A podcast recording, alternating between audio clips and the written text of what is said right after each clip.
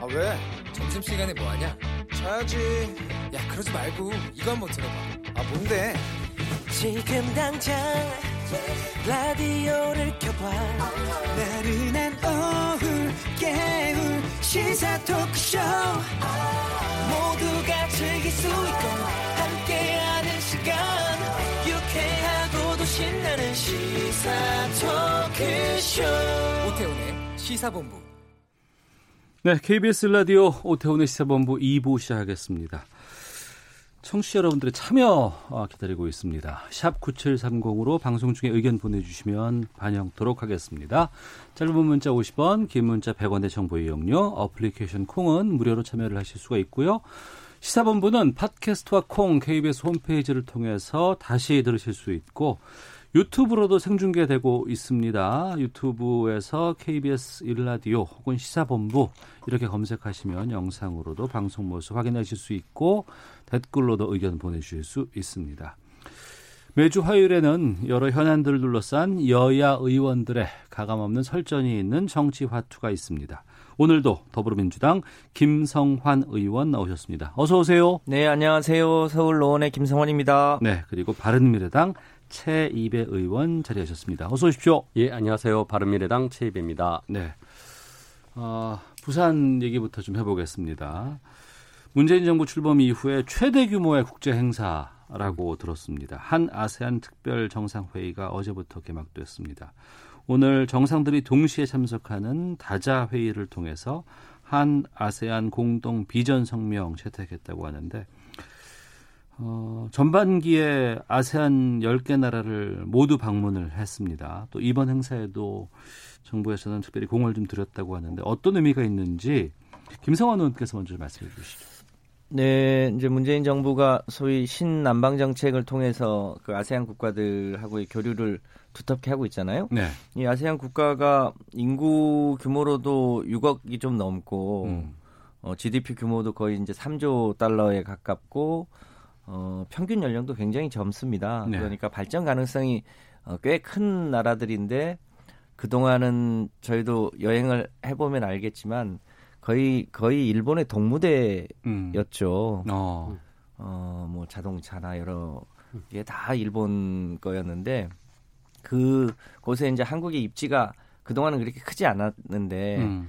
이제 베트남에 이제 삼성의 반도체 공장이 들어가고 어, 그런 계기들을 통해서 지금 아세안하고 한국하고 많이 가까워져 가고 있는데 네. 이번 회의가 그 한국과 동아시아의 중심인 한국과 이 아시안 국가들이 서로 어, 돈독해지는 그래서 경제 사회문화 교류가 한 단계 업그레이드되는 아주 좋은 계기가 아닌가 싶습니다. 네. 최비 의원께서는 어떻게 보셨어요? 그 문재인 정부 들어서 이제 신북방 정책, 신남방 정책 같이 병행을 했지만은 이제 신북방 정책은 지금 이제 좀 막혀 있잖아요. 아무래도 네. 북한을 거쳐서 가야 되는 것이다 보니까. 신남방 정책으로 지금 말씀하신 것처럼 이제 아세안 국가들, 동남아시아 국가들을 아무튼 우리가 이제 지난 30년간 이제 어 어떻게 보면 그 교류의 역사를 가져왔고 어떻게 보면 또 이제 미래 30년을 어떻게 준비할 것이냐 뭐 이런 음. 것을 어또 우리가 같이 논의하는 자리라고 생각을 하고요. 예. 우리가 이제 그 말씀하신 것처럼 인구가 굉장히 많습니다. 음. 어, 동남아시아에 그리고 자원이 굉장히 풍부하죠. 네. 그러니까 이런 부분이 이제 경제적으로도 굉장히 어, 서로 교류가 강화될수록 어, 서로 윤인할 수 있는 전략이 있는 거고 특히나 이제 문화적으로 이제 우리의 그 한류를 굉장히 어, 많이 받아들여서 굉장히 또 좋아하기 때문에 문화적인 교류가 굉장히 어, 많아지고 또 그거에 따른 인적 교류도 굉장히 많아지고 있는 상황이었습니다. 그래서 음.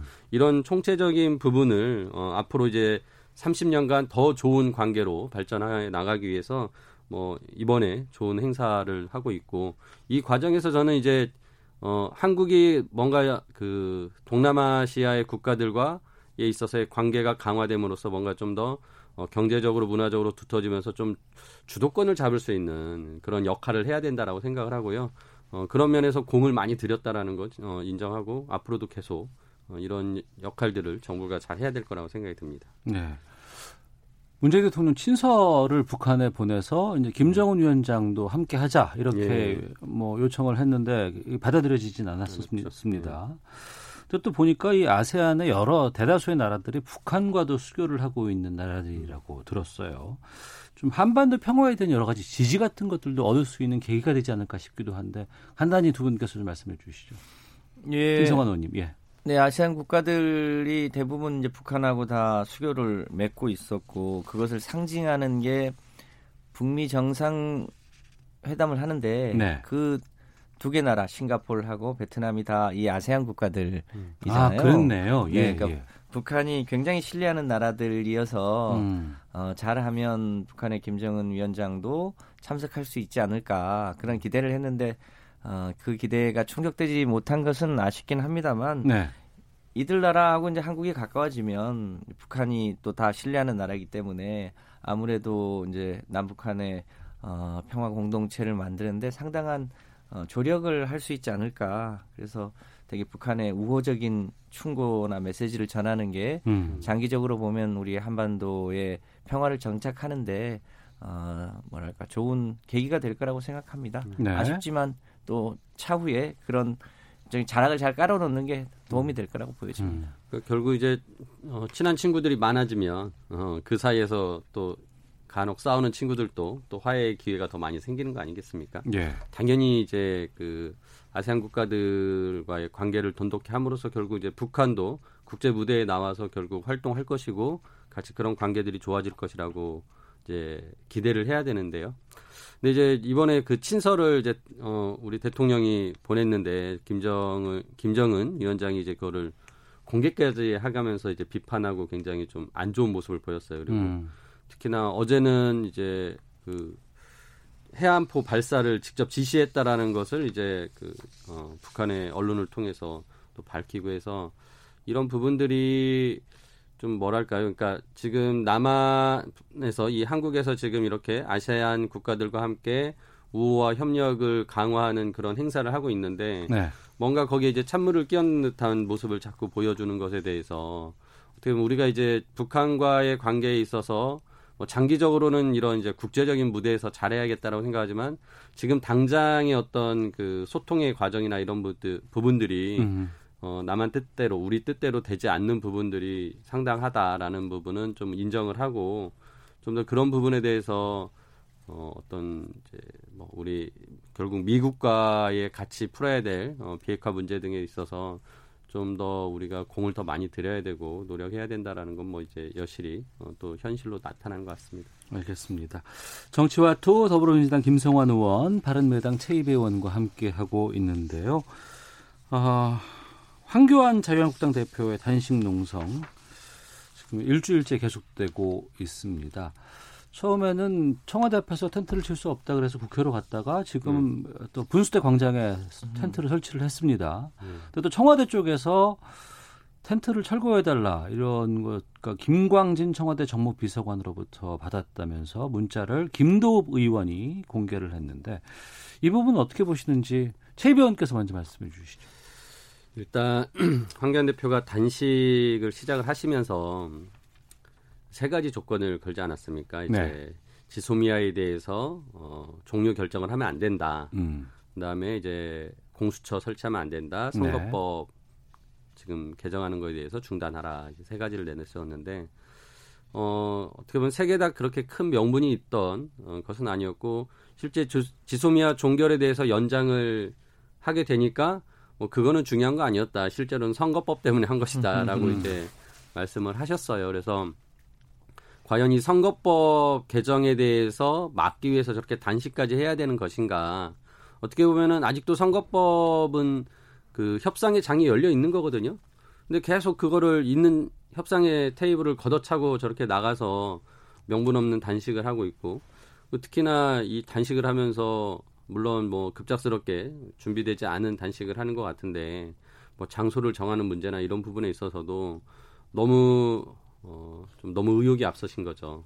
그러니까 야외에서 단식을 하겠다. 지금 날씨가 이렇게 추워지고 있는 상황에서 어, 자신은 너무나 절박하셔서 저런 결정을 한 것 같아요. 네. 근데 국민들은 그 모습을 과연 같이 절박함을 느껴야 되는데 음. 국민들이 과연 그렇지는 않은 것 같다라는 거죠. 최근 어, 뭐 요, 어저께인가요? 뭐 여론조사가 나왔는데 그 단식에 그 많은 국민들이 호응하지 않더라고요. 어, 어, 결국은 본인은 대단한 절박함을 가지고서 승부수를 던진 건데 제가 보기에는 자충수를 던진 것이고 네. 이게 또 퇴로가 없는 없어 보여서 이게 외통수 같아요. 그래서 음. 여러모로 지금 어든 스텝이 꼬여가는 것 같아서 너무나 안타깝고 몸이 더 상하시기 전에 빨리 어 중단하시고 오히려 국회 협상 테이블에 들어오시는 게 아. 어, 뭐 당을 위해서건 또 국가를 위해서건 그렇게 맞겠다라는 생각합니다. 어제 이해찬 대표가 이 농성장 방문하신 것으로 네. 알고 있습니다. 같이 가셨어요? 혹시? 네, 같이 갔습니다. 상황을 좀 알려주세요. 예. 어땠는지 그- 분위기가. 앞에 이제 최 의원님 말씀하신 것에 대해서 전적으로 이제 동감하고요. 그 천막 얘기부터 잠깐 하면 예. 어, 첫날 어, 이제 그 청와대 앞 광장에서 농성을 단식 농성을 시작하면서 거기에 텐트를 치려고 했잖아요. 네. 이제 당시에 규정상 텐트를 칠 수 없다고 하니까 음. 어 이제 그때 그 규정을 처음 이해하고 국회로 돌아갔단 말이죠. 예, 예. 그래서 소위 이제 출퇴근 단식 농성이라고 하는 음. 이 새로운 용어를 만들어 내셨는데 그리고는 이제 엊그제 비가 왔어요. 그러니까 농성하는데 어 거기는 대통령 경호 문제 등 때문에 그동안 단 한 차례도 어 천막 농성을 허용하지 않았던 지역 아닙니까? 규정상. 네. 그런데 어 비가 온다고 그 투명한 그 천막, 천막 같은 걸 치더니 급기야는 그 위에다가 그 방수포를 씌우더니 오늘은 드디어 이제 몽골 텐트를 정식으로 쳤습니다. 어. 저는 뭐 야당의 당 대표이기 때문에 그 좀 특수한 상황은 있다 손 치더라도 만약에 텐트를 칠 거면 그 규정상 텐트를 칠 수 있는 지역으로 물러나서 치든지 네. 그렇지 않으면 어, 만인이 법 앞에 평등하기 때문에 어, 텐트를 치지 말든지 했어야 되는데 그 이제 어, 김광진 비서관이 올린 걸 보니까요. 다른 농성하셨던 분과의 형평성 문제 음. 제기를 음. 한 거잖아요. 네, 네. 만인이 법 앞에 평등한데 황교안 대표야말로 검사 출신으로 그 법 앞에 평등함을 음. 실현했던 당사자인데 무슨 이것도 일종의 황제 단식, 특권 단식 농성 같은 모양을 음. 취하고 있는 거는 어, 국민들 앞에 참 보기 딱하다. 음. 지금이라도 물러나서 치든지 네. 아니면 그 천막을 걷든지 해야 될 것 같고요. 어제 가서 보니까 어, 저도 이제 가까운 데서 뵀습니다만 예찬 대표가 어, 빨리 단식을 중단하고 국회에 와서 저하고 협상합시다 이런 말씀을 드렸는데 굉장히 그 단식한 기, 기일 치고는 음. 굉장히 뭐랄까 기력이 빨리 어, 약해진 것 같아서 음. 걱정을 많이 하고 오셨어요. 그래서 아, 나오, 몸이 안 좋아. 예, 나오면서 김도욱 음. 비서실장에게 빨리 병원으로 모시는 게 좋겠다 이런 예. 얘기를 하고 나오셨는데요. 그 뭐 겨울이어서 그런 측면도 있겠습니다만 어, 건강 등등을 고려해서 국회가 어, 일종의 야당이 정치하는 가장 좋은 공간 아닙니까? 음. 그 공간으로 빨리 오셔서 협상을 하든 또 다른 제안을 하든 하- 해야 되지 않나 그렇게 생각합니다. 뭐 정치권이라든가 뭐 여러 가지 문제가 됐을 때는 어 강경 투쟁하기도 하고 뭐 다, 죄송합니다. 단식 같은 것들을 하기도 하는데 이 단식은 시작하는 것도 어렵지만 이 퇴로 출구를 찾기가 참 힘들거든요. 맞습니다. 그 지소미아 종료 연기 때 나오셨으면 어떨까라는 뭐 이- 얘기도 참 많이 나오기도 네. 하는데 지금 그건 지나간 것 같고 출구 열쇠를 어디 있다고 보세요? 최 의원께서 보시기엔. 어, 작년에 이맘때 이제 저희 당 손학규 대표가 음, 단식을 하실 때 제가 10일 동안 옆에서 이제 뭐 숙식을 같이 하면서 이제 어, 지켜봤던 입장에서 그때 12월 15일인가 그때 예, 끝나셨나요? 15일 날 끝났습니다. 예, 예. 그때 처음에 이제 어, 단식을 시작한다고 그 결정을 하고 그렇게 이제 진행 시작이 됐을 때 정말 막막했습니다. 어떻게 이 선거법 협상을 과연 이끌어내서 과연 이 단식이 이제 끝날 수 있게 할 것인가 아니면은 결국 그게 이루어지지 않으면 이제 결국은 뭐 이제 어 몸이 견디지 못해서 쓰러지고 병원에 가는 것으로 이제 단식을 끝내게 되거든요. 그래서 어 특히나 여- 연세가 많으셨기 때문에 굉장히 저희들 걱정이 많이 했는데 너무나 다양스럽게도 이제 선거법 합의를 끌어낸 거죠. 네. 12월 15일 날 어, 당시에 이제 좀 미온적이었던 민주당도 결국은 동의해주고, 그 다음에 반대에 있었던 한국당도 결국은 나경원, 나경원 대표가 직접 사인을 해서 5당 합의문을 썼거든요.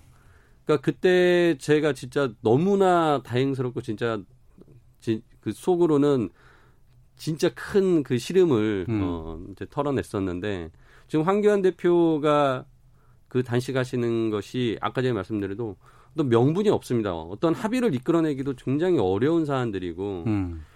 막상 이 협상을 할 수 있는 테이블이 아까 전에 있다고 말씀드렸으니까 그 안에 와서 얘기를 해야 되는데 그런 얘기는 전혀 하지 않고 네.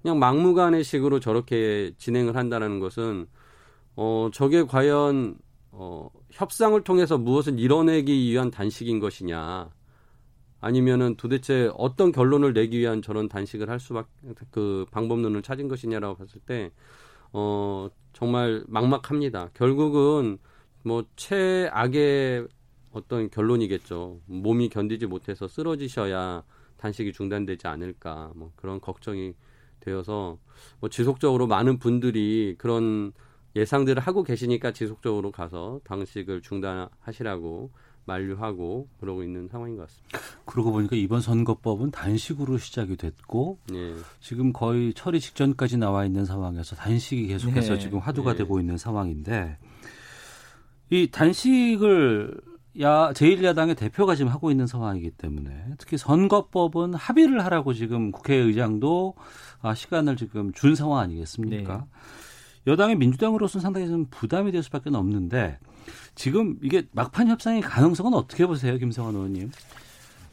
저희 당 이해찬 대표가 어제 의원총회에서 협상의 일종의 마지노선이 12월 17일이다. 네. 왜냐하면 17일부터는 예비 후보자들이 등록을 시작하는 날이라 음, 선거구제가 어떻게 되는지 그에 따라서 지역구가 어떻게 되는지 등을 결정해주지 않으면 네. 예비 후보자들이 뛸 수가 없습니다. 어. 그래서 그 시점이 마지노선이다라고 네. 어, 생각을 하는데 문제는 지금 그 주요 이제 파트너인 자유한국당 당 대표가 어, 단식 농성 중이고 그 단식 농성의 조건이 어, 연동형 비례제를 폐지하라 이런 건데 그러니까 참 출구가 잘 보이지 않는 게 사실입니다.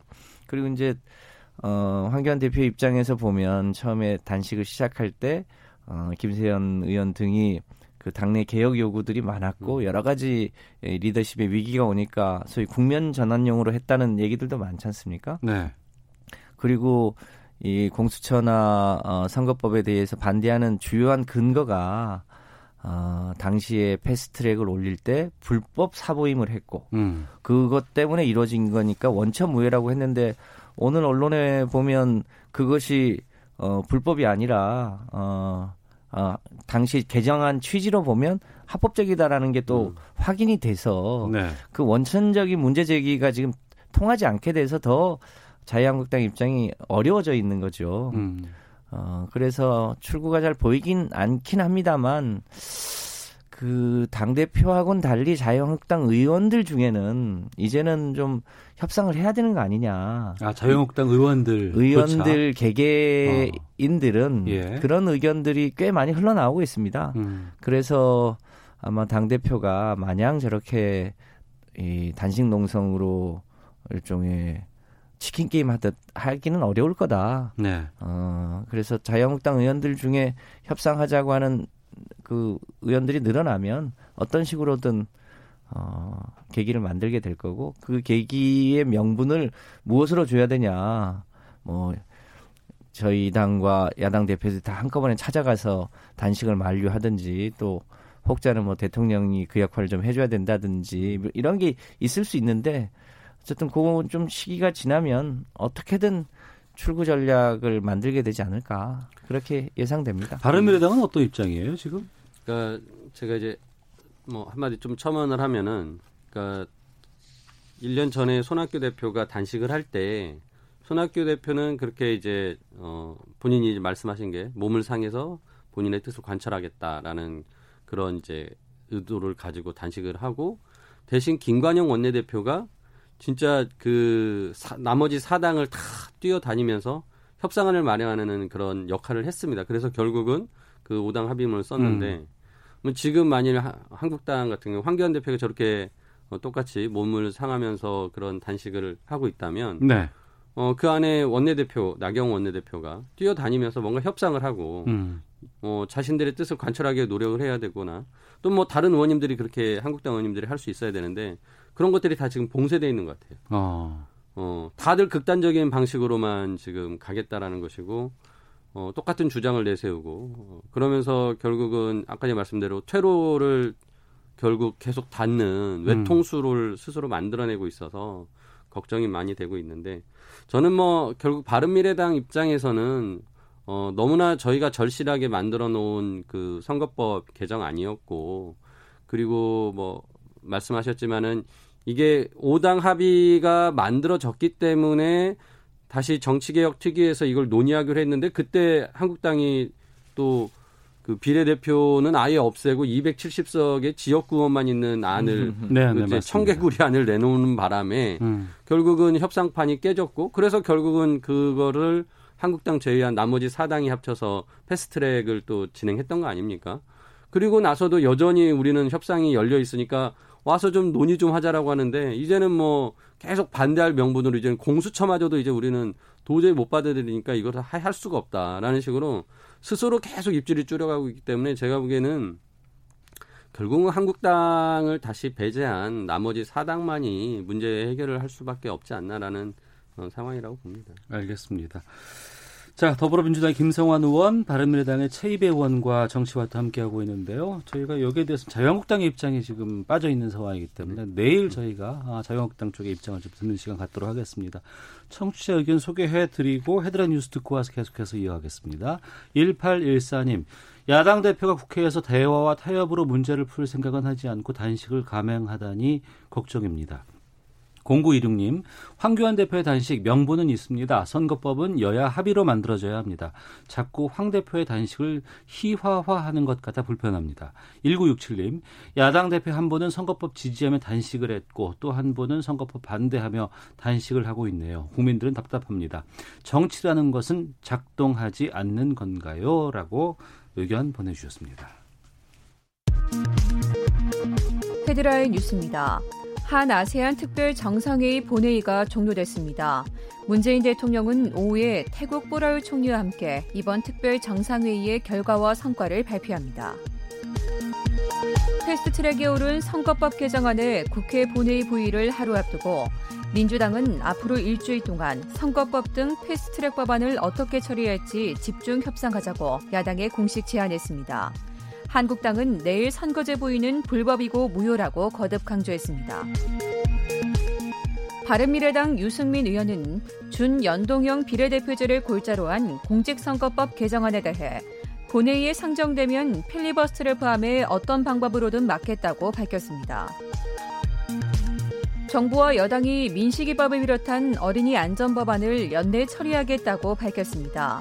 내년 스쿨존 시설 예산도 천억 원 증액될 전망입니다. 서울시 교육청이 학원 일요 휴무제 실시를 추진 중인 가운데 공론화 추진위원회가 오늘 휴무제 실시를 권고하는 내용의 수기 결과를 발표했습니다. 위원회는 171명의 시민 참여단 중 학원 일요 휴무제 찬성 의견이 62.6%로 조사됐다고 밝혔습니다. 지금까지 헤드라인 뉴스 정한나였습니다. 이어서 기상청의 송소진 씨 연결합니다. 미세먼지와 날씨 정보입니다. 오늘도 공기는 깨끗합니다. 대기 확산이 원활한 상태여서 전국의 미세먼지 농도가 종일 보통 수준일 것으로 예상됩니다. 한편 기온이 많이 오르면서 공기가 한결 부드러워졌습니다. 오늘 예상한 낮 기온은 서울 13도, 강릉, 광주, 대구 14도, 대전, 제주 15도 등으로 어제보다 3도에서 8도 정도 높겠습니다. 오늘 전국에 가끔 구름이 많이 끼겠지만 제주도에는 오후까지 5에서 20mm 정도 정도의 비가 더 오겠고요. 바람도 강하게 불겠습니다. 내일과 모레 사이에는 동해안 지역에 비나 눈이 내릴 전망입니다. 현재 서울의 기온은 13도입니다. 미세먼지와 날씨 정보였습니다. 이어서 이 시각 교통 상황을 KBS 교통정보센터 박소영 씨가 전해드립니다. 오늘 유난히 사고가 많이 발생하고 있습니다. 강변북로 구리 쪽 반포 부근에서 사고가 있었는데요. 이 처리 작업은 끝났지만 원효대교부터 정체가 여전합니다. 또 올림픽대로 잠실 쪽 영동대교 부근과 이전의 목동 부근에서 작업 여파를 받고 있고요. 고속도로에서는 서해안고속도로 목포 쪽으로 서평택부터 밀리는데요. 서해대교 위에서 3차로를 막고 작업을 하고 있습니다. 8km 구간 지나기가 힘들고 경부고속도로 부산 쪽 청주 분기점 부근에서는 3차로에서 사고가 발생해 지금 남이 분기점부터 정체가 심합니다. KBS 교통정보센터였습니다.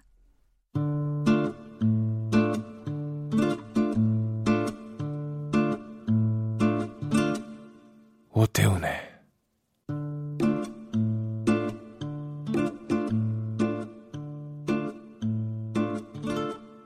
시사본부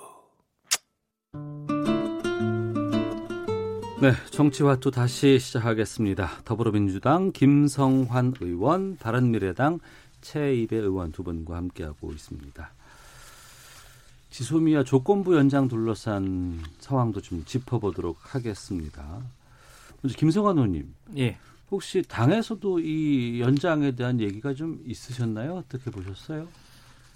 당시 상황이 매우 긴박했기 때문에 음. 어, 임박해서 저 당에 이렇게 진행될 예정이다라고 한 이제 통지를 해주기는 했습니다만 사전에 당하고 뭐 긴밀하게 협의하거나 이러지는 않았고요. 네. 그 일본의 진지한 변화가 없는 한 종료한다는 입장이 당일날 오전까지도 갔다는 거 아닙니까? 음, 예. 그 무렵에 일본 측으로부터 어 소위 어이 수출 규제와 백색 국가에서 배제하는 것에 대해서 우리가 전향적으로 재검토할 텐데 음. 어, 그것을 재검토하기 위해서라도 위, 위해서는 최소한 한 달 정도 시간이 걸리니 그 재검토하기 위해서는 뭐 가기를 열어야 된다 그러고 그러기도 하고. 그 절차가 좀 필요하다고 하더라고요. 네, 일본 입장에서도 우리를 수출 규제하면서 본인들이 이제 국내에 발표했던 여러 가지 것을 어 뭐랄까 이제 조건을 바꾸기 위한 여러 가지 확인 과정들을 절차가 필요하니 한 달간 어 뭐 일종의 시간을 달라고 하는 얘기를 해서 그 그게 일종의 이제 조건부가 된 거 아닙니까? 음. 그리고 그 조건에 대하여 각각 어 22일 날 저녁 6시에 동시에 발표하는 걸로 했는데 그 약속이 그 6시 그 시점에 사실상 일본이 NHK가 발표를- 5시쯤 넘어서 보도를 했어요. 예. 우리 것에 대해서 보고했고 어. 일본이 그때 발표하기로 되어 있었던 내용을 어 달리 발표를 한 거죠. 그래서 아니 당초 얘기랑 틀린 거 아니냐라고 그날 저녁 9시경에 항의했고 어 일본이 그 항의에 대해서 어 미안하다고 하는 사과의 사과했다. 메시지를 음. 보냈던 거 아닙니까? 일본 외무성 차관이 그런데 뭐 사과한 적 없다 뭐 이렇게 하기도 하고 또 일본은 아베는 이 협상 과정에서 아무것도 우리는 양보한 게 없다 이런 식으로 발표를 해서 어 대한민국 정부 입장에서는 매우 황당하고 음. 당혹스럽고 그래서 다시 이제 추가적으로 이제 항의를 하고 그랬던 거죠. 근데 음. 우리 우리 대한민국 정부는 공식적으로 항의를 했고 네. 일본은 그 공식적인 항의에 대해서 지금 어 다- 답변이 없는 거잖아요. 음. 뭐 언론을 통해서만 네, 그냥 계속 관계자- 이렇게 나오는 거죠. 예. 네, 예, 발 걸로 뭐 이렇게 봐서는 나오는 거죠. 예. 우리 정부의 어, 발표 그리고 항의 이게 어, 객관적 사실에 부합하는 거 아닌가 이렇게 보고 있습니다. 여기에 대해서는 최 배원께서는 좀 시각이 다르실 수도 있을 것 같기도 하고 어떻게 보세요? 어, 일단 지소미아 종결을 연장한 것은 뭐 지금 우리 대한민국에 주어진 조건 하에서는 어, 어쩔 수 없는 최선의 선택이었다라는 생각이 듭니다. 그러니까 어.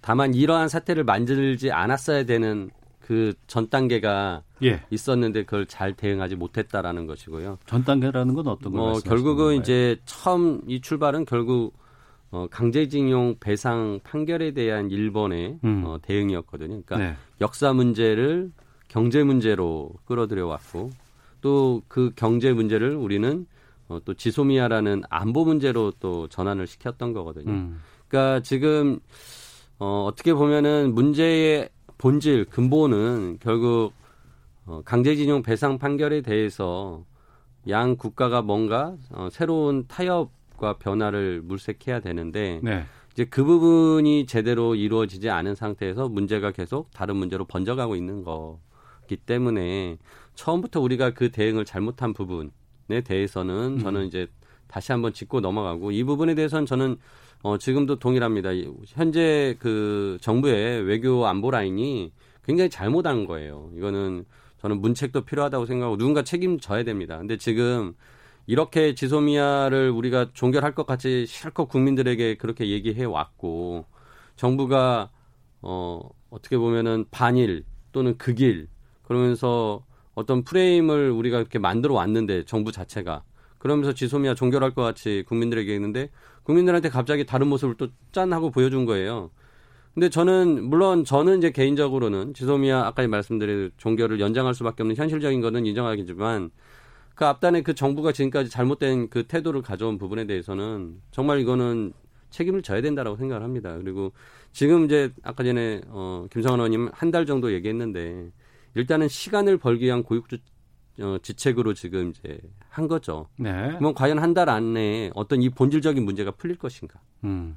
저는 이제 그게 더 고- 걱정이에요. 이게 풀리지 않으면 제가 보기엔 수출 규제 문제 푼다 하더라도 또 다른 문제 또 나올 거고 계속 반복될 것 같아서 그래서 결국은 어, 역사 문제를 풀기 위한 외교 해결, 외교적 해결 이 부분을 풀지 않고는 어, 한일 관계에 대해서는 발전적인 새로운 모습을 가지기 어렵다. 그래서 그 현 정부가 좀 그 부분에 대해서 좀 더 집중을 해줬으면 좋겠습니다. 예, 여기에 대해 예. 답변에다가 예. 추가로 이제 향후 어떻게 지금 할 계획이신지에 대해서도 의견 주시죠. 뭐 최 의원님 뭐 얘기에 대해서 우리 정부가 혹시 잘못한 게 있는지 저희도 한 번 더 되돌아봐야 됩니다만 뭐 잘 아시는 대로 어 강제징용 배상 판결은 국제법상 어 개인 개인 대 그 해당 기업의 문제이고 이거는 한일 청구권 협정에 대한 내용이 아니기 때문에 우리 정부가 사실은 잘못한 게 없다. 그, 그것에 대해서 일본이 과민 반응을 했고 일본이 그 문제를 가지고 어 일종의 경제 보복을 취한 건데 그 경제 보복을 취했을 때 그 논리가 한국은 안보상 신뢰할 수 없기 때문에 어 일종의 백색 국가에서 배제한다라고 한 이상 신뢰할 수 없는 안보 관계에 있는 어, 한국 입장에서 지소미아를 연장할 수 없었고 만약에 당시에 한국이 그렇게 어, 지소미아를 종료한다고 하는 정책을 결정하지 않았다면 어, 일본은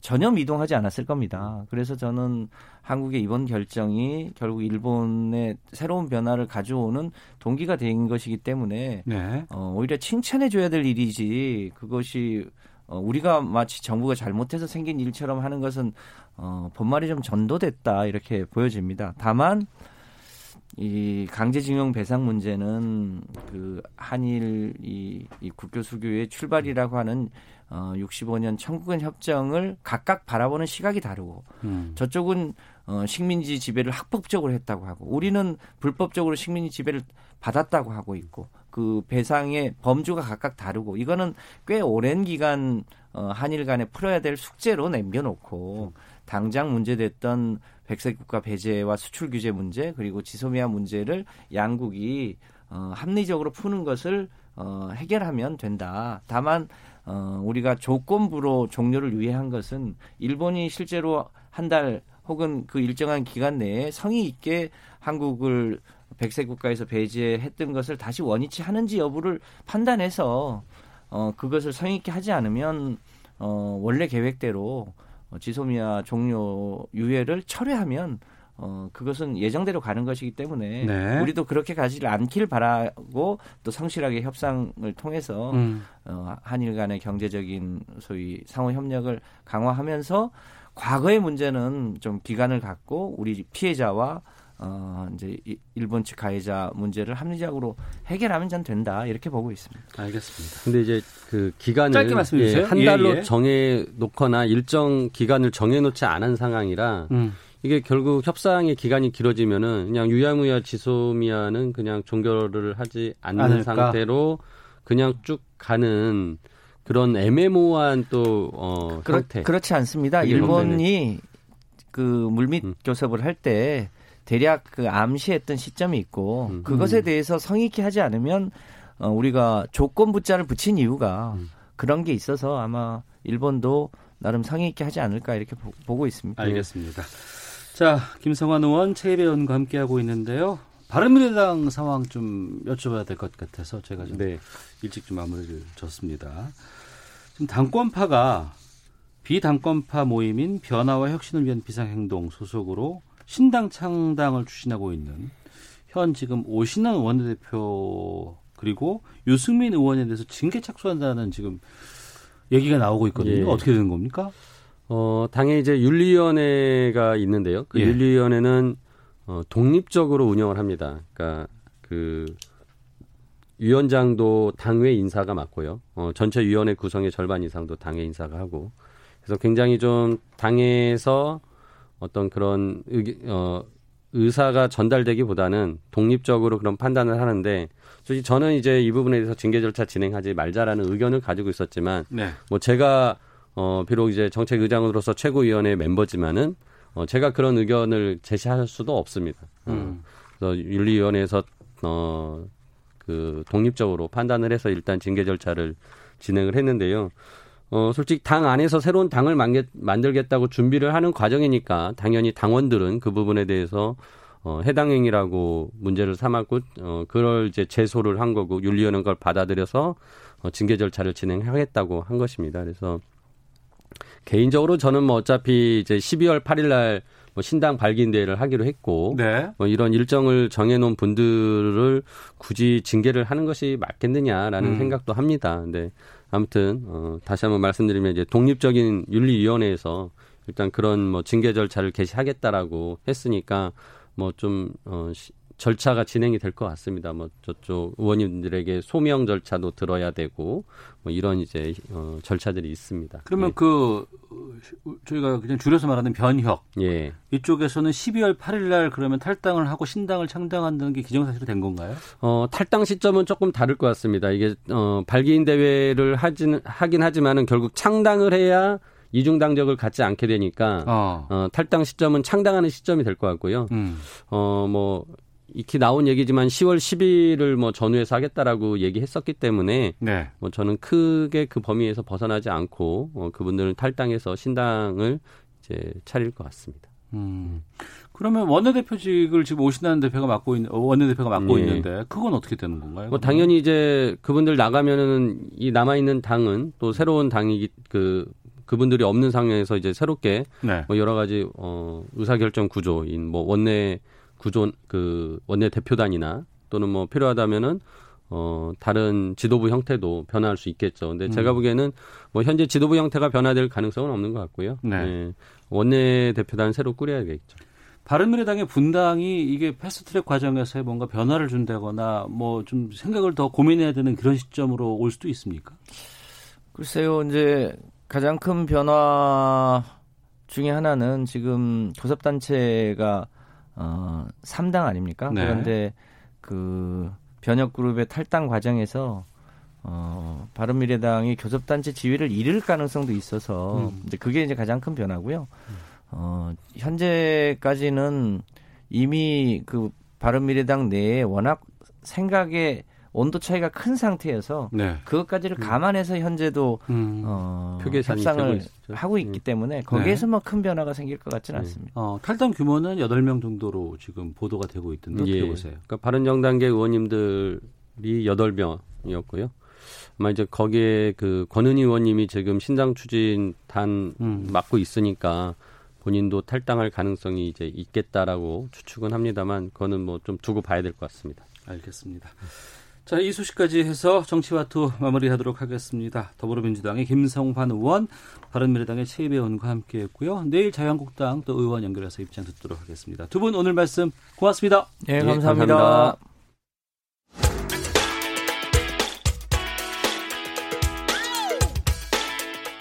오태훈의 시사본부는 여러분의 소중한 의견을 기다립니다.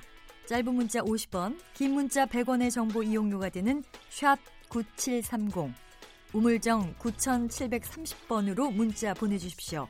KBS 라디오 앱 콩은 무료입니다. KBS 라디오 오태훈의 시사본부. 지금 여러분은 대한민국 라디오 유일의 점심 시사 프로그램을 듣고 계십니다. 네, 1시 44분 지나고 있습니다. 연예 문화 이슈를 더 폭넓게 알아보는 시간입니다. 하재근의 문화살롱. 하재근 문화평론가와 함께합니다. 어서 오세요. 안녕하세요. 예. 어, 그룹 카라 출신의 구하라 씨의 사망 소식에 연예계가 큰 충격에 빠졌다고 합니다. 저희가 이전에 설리, 설리 씨 예. 사망 소식 전하고 그랬었는데 얼마 안 됐는데 또 이런 비보가 나왔네요. 예, 구하라 씨가 설리 씨 절친이었는데 네네. 그 설리 씨 사건 이후에 41일 만에 또 이제 구하라 씨가 이렇게 그 비보가 전해졌고 음, 그 경찰에서 사망 원인에 대해서 수사를 하고 있는데 네. 그 범죄 혐의점이 발견되지 않아서 음, 원래 그 부검을 통해서 이 사인을 밝힌다는 이야기도 있었는데 예, 초반에 그랬었어요. 예, 근데 이제 부검을 하지 않기로 했다는 이야기가 나오고 있거든요. 음. 그러니까 부검을 안 한다는 이야기는 아마 아, 극단적인 선택을 했다는 쪽으로 지금 가닥이 잡혀가고 있는 것 같습니다. 네. 뭐 유서가 발견됐다는 뉴스도 어제 나온 것 그, 같기도 그, 하고요. 그러니까 메모가 발견이 됐다고 하는데 그것을 예. 유서라고 할 만한 성격은 아니라고 하고 어. 어쨌든 생전에 쓰긴 썼다고 하는데 예. 어, 일단 그 보도에 따르면 신변을 비관하는 내용이 적혀 있다. 음. 그렇게 지금 알려지고 있습니다. 네. 그 설리 씨 비보 당시에 설리의 목까지 열심히 살겠다 이런 다짐까지 했다면서요. 예, 구하라 씨가 그 설리의 목까지 열심히 살겠다라고 당시에 본인이 직접 음. 이야기를 했었고 워낙 절친이었으니까 네. 그랬, 그랬고 또 이제 그 다음에 아니 그 다음에가 아니라 이제 올 아, 초여름부터 일본에서 음. 앨범도 내고 투어도 하고 이렇게 새롭게 새 출발을 하는 분위기였기 때문에 네. 아 그래도 구하라 씨가 이제는 조금 좀 이렇게 새로운 어떤 어 상황이 됐구나라고 많은 분들이 기대를 했었는데 음. 이런 일이 터지니까 지금 한국 팬들도 깜짝 놀랐고 네. 일본에서도 일본 콘서트 직후에 이런 일이 벌어져서 아 콘서트를 마친 이후에 바로 그렇게 된 거예요. 예, 그 콘서트 어. 직후에 한국으로 귀국했다가 지금 이렇게 돼가지고 음. 일본 팬들도 지금 굉장히 놀라고 있고 어, 많은 분들이 안타까워하고 있습니다. 외신에서도 많은 관심을 좀 갖고 있다면서요. 예, 지금 외신에서 여러 매체에서 지금 보도를 하고 있는데 대표적으로 미국의 버라이어티지가 이 사건에 대해서 젊은 케이팝 인재들이 잇따라 숨지고 있다. 음. 많은 이들이 우울증을 호소했는데 화려한 겉모습 뒤에는 인간의 존엄성을 짓밟는 지독한 산업의 징후를 남겼다. 산업적인 측면까지 네, 산업 부분을 이야기를 한 어. 거죠.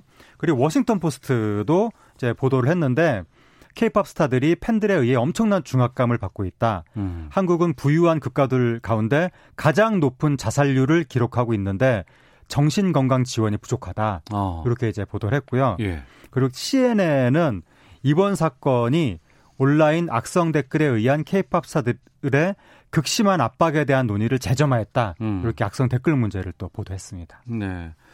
뭐 여러 매체들이 다양한 시각으로 이것을 보도를 하고 있는데 네. 좀 전반적으로는 좀 공통적으로 드러나는 것은 케이팝에 대한 여러 가지 구조적인 문제를 좀 지적하고 있다고 볼수 예, 있네요. 케이팝 산업의 취약한 구조가 드러났다. 이제 네. 이런 시각이 상당히 지금 많이 나오고 있는데, 그러니까 어린 시절부터 연예인이 되기 위한 트레이닝만 계속 하는 거거든요. 음. 그러다 보니까 어떠한 그 정서적인 성숙이라든가 어, 사회적인 그 성숙 이런 부분들이 좀 미흡해서 그런 상태에서 덜컥 스타가 되다 보니까 네. 엄청난 이제 스트레스를 받게 되고 어. 그것을 뭔가 좀 성숙하게 풀지를 못한다는 거죠. 음. 그 안에, 안에서 상처로 쌓이다가 뭔가 좀 문제가 발생하는 거 아니냐 그런 이제 문제 제 지적이 나오고 있습니다. 네. 앞서 그 워싱턴 포스트의 지적을 보면은 뭐 정신 건강 지원이 부족하다라고 꼬집었다고 하셨는데 예, 이런 좀 지원들은 좀 필요하지 않을까 예. 좀 생각이 들, 들어요. 그 얘기가 많이 나오는데요. 그래서 이제 연습생 시절부터 엄청난 경쟁을 하거든요. 아. 그래서 그때부터 이제 막 이 속에 상처가 쌓이기 시작하니까 그 연예인 트레이닝만 시킬 것이 아니라 어떤 그 치유의 과정도 같이 있어야 되는 거 아니냐. 아. 정신적인 돌봄. 그때부터 시작해서 이제 연예인으로 데뷔한 다음부터는 뭐그 스트레스라는 거는 뭐 상상할 수 없는 수준이니까 음. 좀더 세심하게 뭐 기획사 차원에서도 그렇고 뭔가 조금 의학적인 돌봄이 있어야 된다. 요 지적이 지금 국내외에서 나오고 있습니다. 네. 그 작가 공지영 씨가 그 언급을 했다고 하는데 그 지금 구하라 씨가 이전에 그 재판 진행 중이었지 않습니까? 네. 그건 어떻게 돼가고 있는 그러니까 거예요? 전 남자친구와의 재판이 1심에서 음. 그때 이제 그 두 사람 다 조사를 받았는데 네. 구하라 씨가 기소유예 불기소 왜냐하면 이제 어, 폭행 자체는 쌍방 폭행이라고 볼 수도 있지만 음. 남자친구가 먼저 폭행을 시작해서 상황이 빚어진 것이고 또 구하라 씨는 영상 때문에 협박을 받은 피해자인 측면이 있기 때문에 네. 어, 기소하기가 좀 힘든 상황이다라고 해서 남자친구만 기소가 됐죠. 어. 그래서 올 여름에 이제 1심 결과가 나왔는데 네. 남자친구에 대해서 그 집행유예 3년 이 나왔고요. 음. 그러니까 이제 남자친구가 유죄가 인정이 된 거죠. 네. 협박, 강요, 상해, 재물 손괴 이거 인정이 돼가지고 집행유예 3년이 나왔는데 이제 그 항소를 해서 음. 항소심을 앞두고 있는 상황에서 이 사건이 벌어진 거예요. 네. 구하라 씨 입장에서는 그 전 남자친구와의 이 일이 불거진 다음부터 엄청난 이제 마음 고생을 했고 음. 악플도 굉장히 많 지난 1년 정도 동안 너무나 많은 악플이 쏟아져서 네. 거의 국내 활동이 그 힘들어진 상황으로까지 몰렸거든요. 구하라 네. 씨가 뭐 그런 상황에서 계속 또 재판이 이어지니까 이게 자기 사생활이 드러나는 재판이다 보니까 스트레스를 받을 수밖에 없는데 1심 끝났는데 2심이 또 남아 있고 음. 이런 것들이 뭐 제가 구하라 씨 속마음을 알 수는 없지만 뭐 객관적으로 봤을 때는 상당히 조금 구하라 씨를 힘들게 했던 요인이 아닐까 음. 그렇게 추정이 됩니다.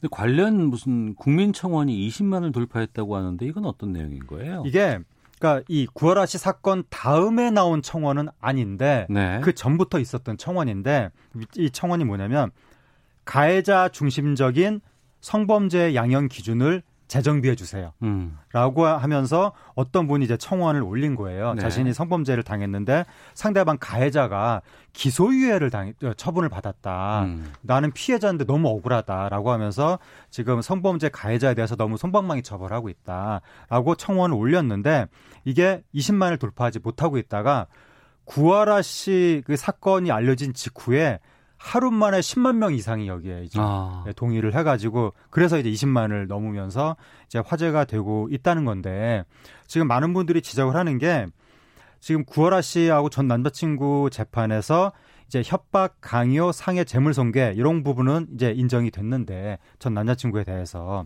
근데 불법 촬영이 무죄가 나왔다는 거예요. 네. 그래서 많은 분들이 이걸 이해를 못하겠다라고 음. 하면서 이제 질타를 하고 있는데 근데 사실은 이게 또 어, 구하라 씨의 어, 사연이 안타깝긴 하지만 그렇다고 해서 무조건 뭐 죄가 있다라고 또 음. 몰아가기도 어려운 거잖아요. 네네. 근데 이제 불법 촬영에 대해서는 이게 그 처음에 사건이 불거졌을 때에도 촬영 자체는 그렇게 와- 완벽하게 무단으로 하기는 어 어려워 그렇게 말하기는 좀 어려웠을 것 같다는 이야기도 당시에는 있었기 때문에 음. 이게 불법 촬영- 촬영이라고 단정하기는 좀 어려운 측면이 있는 것 같은데 그런데 문제는 이게 지금 이 영상과 관련해서 세, 세 가지 포인트가 있는데 첫 번째가 불법 촬영인가 두 번째가 그 구하라 씨가 삭제를 요구했을 때 삭제를 했는가 네. 세 번째가 영상 가지고 협박을 했는가 이게 세 가지 아. 포인트인데 불법 촬영만 문제가 되는 게 아니거든요. 그렇죠. 설사 동의에 의해 촬영을 했다고 하더라도 네네. 그 당사자가 삭제를 요구하면 삭제해야 되는 거예요. 맞습니다. 그런데 삭제하는 것처럼 하면서 사실은 삭제하지 않았다라는 이야기가 나왔고 음. 그 다음에 그걸 가지고 협박까지 했다면 이건 굉장히 좀 심각한 문제고 그것 때문에 구하라 씨는 한국의 연예계 활동이 힘들어질 정도로 엄청난 타격을 받았는데 네. 그러고도 예를 들어서 집행유예가 나온다라고 하면 조금 이해가 가지 않는 거 아니냐 음. 뭐 그런 지적이 지금 인터넷에서 나오고 있습니다. 네. 설리 씨에 이어서 이번에 또 구하라 씨까지 또 지금 보니까 뉴스에서도 계속해서 연예계 베르테르 효과 경계령, 베르테르 효과 우려, 뭐 청소년 베르테르 효과 우려 이런 제목의 기사들이 많이 올라오고 있는데 이거 어떻게 보세요? 이거 굉장히 심각한 문제인데 그러니까 유명인이 극단적인 선택을 했을 때 사람들이 거기에 영향을 받아서 이제 모방할 수도 있다는 위험. 네. 이거는 거의 지금 사실로 어, 인정이 되고 있거든요. 어. 그러한 영향력이 분명히 있다는 거죠. 음. 그래서 과거에 최진실 씨 사건 이후에 뭐 이제 극단적인 선택의 숫자가 급격히 증가했다는 이야기도 있고, 그러니까 요번에도 좀 안타까운 것이 구하라 씨가 설리 씨의 친구잖아요. 네. 그러니까 친구를 극단적인 선택으로 잃은 거잖아요. 네. 그러, 그런 식으로 주변 지인을 잃은 그 남겨진 사별한 어, 이 사람들의 경우에 음. 고위험군이거든요. 아. 굉장히 그이잘 돌봐줘야 되거든요. 신경을 많이 쓰고. 네네. 근데 그런 부분에서 조금 미흡했던 것 같고. 음. 근데 또 원래 원래 유명 스타들은 고립된 생활을 하기 때문에 사실은 또 제3자가 일일이 챙겨주기도 힘든 측면이 있지만 근데 이제 이러한 친구뿐만이 아니라 그냥 일반인들도 스타들에 대해서 상당히 친밀감과 밀착감을 느끼고 있는 분들이 많아서 네. 설리 씨, 구하라 씨 잇따라 이제 이런 사건이 터지면 2030 세대 일부가 상당히 여기에 대해서 우울감을 느낀다는 이야기가 나오고 있어가지고 어. 이렇게 되면 베르테르 효과에 대한 이제 우려가 커질 수밖에 없는 거죠. 네. 그래서 이런 부분은 정말 우리가 조심해야 되는데 방송 언론에서 계속 얘기를 해야 되는데 아무리 음. 우리가 힘든 일이 닥쳐도 이 극단적인 선택이 절대로 이게 어, 해결책이 될 수가 없다. 그리고 좀 우울감이 들었을 때는 빨리 지인한테 도움을 청한다거나 뭐 관련 상담을 받아야 된다. 이런 얘기를 좀 지속적으로 해야 될 것 같습니다. 네. 저희가 오늘 말씀을 못 나눈 게 이 악플 네. 때문이다. 악플도 상당한 영향을 끼쳤다라는 얘기들을 참 많이 들었거든요. 구하라 씨가 네. 힘들었다는 얘기들을 좀 듣기도 그렇죠. 했었어요. CNN이 보도한 게 바로 이제 악플 문제를 얘기를 한 건데 어. 구하라 씨가 올해 5월 달에도 사실은 극단적인 선택을 한 적이 있어요. 아, 한 차례. 예. 그래서 구하라 씨가 두 가지 측면에서 다 고위험군이었거든요. 예, 예. 지인을 극단적인 선택으로 이별했고 어. 스스로가 또 극단적인 선택을 한 번 했었고 이러면 이중으로 고위험군이었는데 예. 근데 이제 5월 달에 극단적인 선택을 했을 때도 보면 그때 우울증에 대한 얘기가 나왔었고 음. 사람들이 구하라 씨한테 너무 질타해서 저- 정말 힘들어한다.